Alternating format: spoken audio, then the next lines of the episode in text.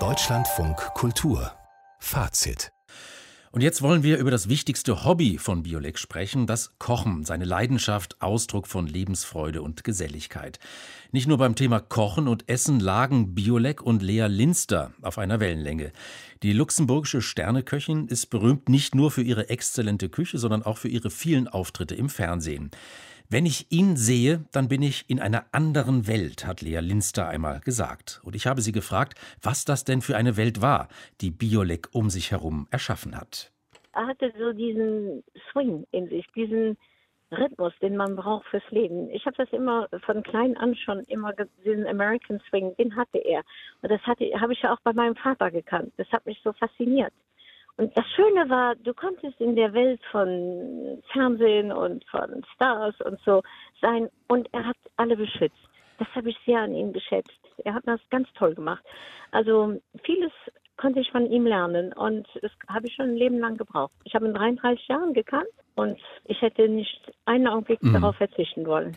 Wenn Sie sagen, Frau Linster, Swing, dann hat das was mit Leichtigkeit zu tun. Dann hat ja. das auch was mit Heiterkeit zu tun. Es hat mit Heiterkeit, mit Leichtigkeit, mit Intelligenz und mit Wohlwollen und Großzügigkeit zu tun.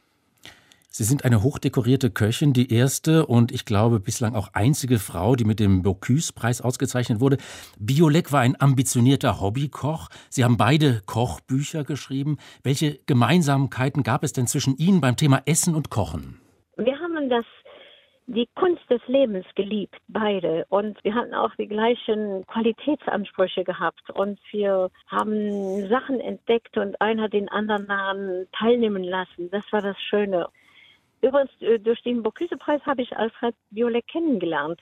Weil daraufhin hat er mich eingeladen, weil das außergewöhnlich war, dass eine Frau einen französischen Kochpreis gewinnen konnte. Ja, das war eine Sache von Sekunden, glaube ich. Dann hat er gesagt, in einer Sekunde habe ich, wusste ich, dass wir für den Rest des Lebens Freunde bleiben würden. Und das war auch tatsächlich so. Und genau vor siebenundzwanzig Jahren hat er seinen sechzigsten hier in Luxemburg in Frisange bei mir im Restaurant gefeiert. Und das war natürlich grandios. Wie hat denn Biolek, Zwei Tage lang. Ja. Wie hat denn Biolek Gespräche vor der Kamera geführt? War das anders als in der heimischen Küche unter vier Augen? Nein. Ich habe, der konnte ja sich selber sein. Und das Schöne war, er hat auch andere Leute sich selber sein lassen. Das war das Zauberhafte an ihm. Bei ihm durfte man sein, wie man war. Also er hat mir auch was gemacht, das außergewöhnlich ist. Er hat mir beim allerersten Mal gesagt, dass ich gut vor der Kamera ankäme. Und ich habe niemals in meinem Leben eine Sendung von mir selber geguckt, aber war immer voller Sicherheit, Selbstbewusstsein vor der Kamera, weil er mir das damals gesagt hat. Das habe ich nie wieder kontrolliert und nie in Frage gestellt. Wenn er, wenn der Meister das sagt, dann ist das so. Dann braucht man das nicht in Frage zu stellen. Das hat mir viel geholfen. Sie haben, Frau Linster, eine weitere Gemeinsamkeit auch mit Alfred Biolek. Sie haben beide in jungen Jahren Jura studiert. Ja. Biolek war promovierter Jurist. Sie haben auch studiert. Haben Sie auch mal darüber gesprochen, über diese Gemeinsamkeit? Ja, ich war sehr froh, dass er das fertig gemacht hat. Mein Vater wurde krank und dann wussten wir, der Vater würde jetzt gehen. Und dann habe ich von einem Tag auf den anderen mein Studium unterbrochen, habe das Restaurant übernommen und vier Monate später war ich schon professionelle Köchin. Mit Diplom. Ja, es ist ja Zufall, dass wir beide Jura studiert haben.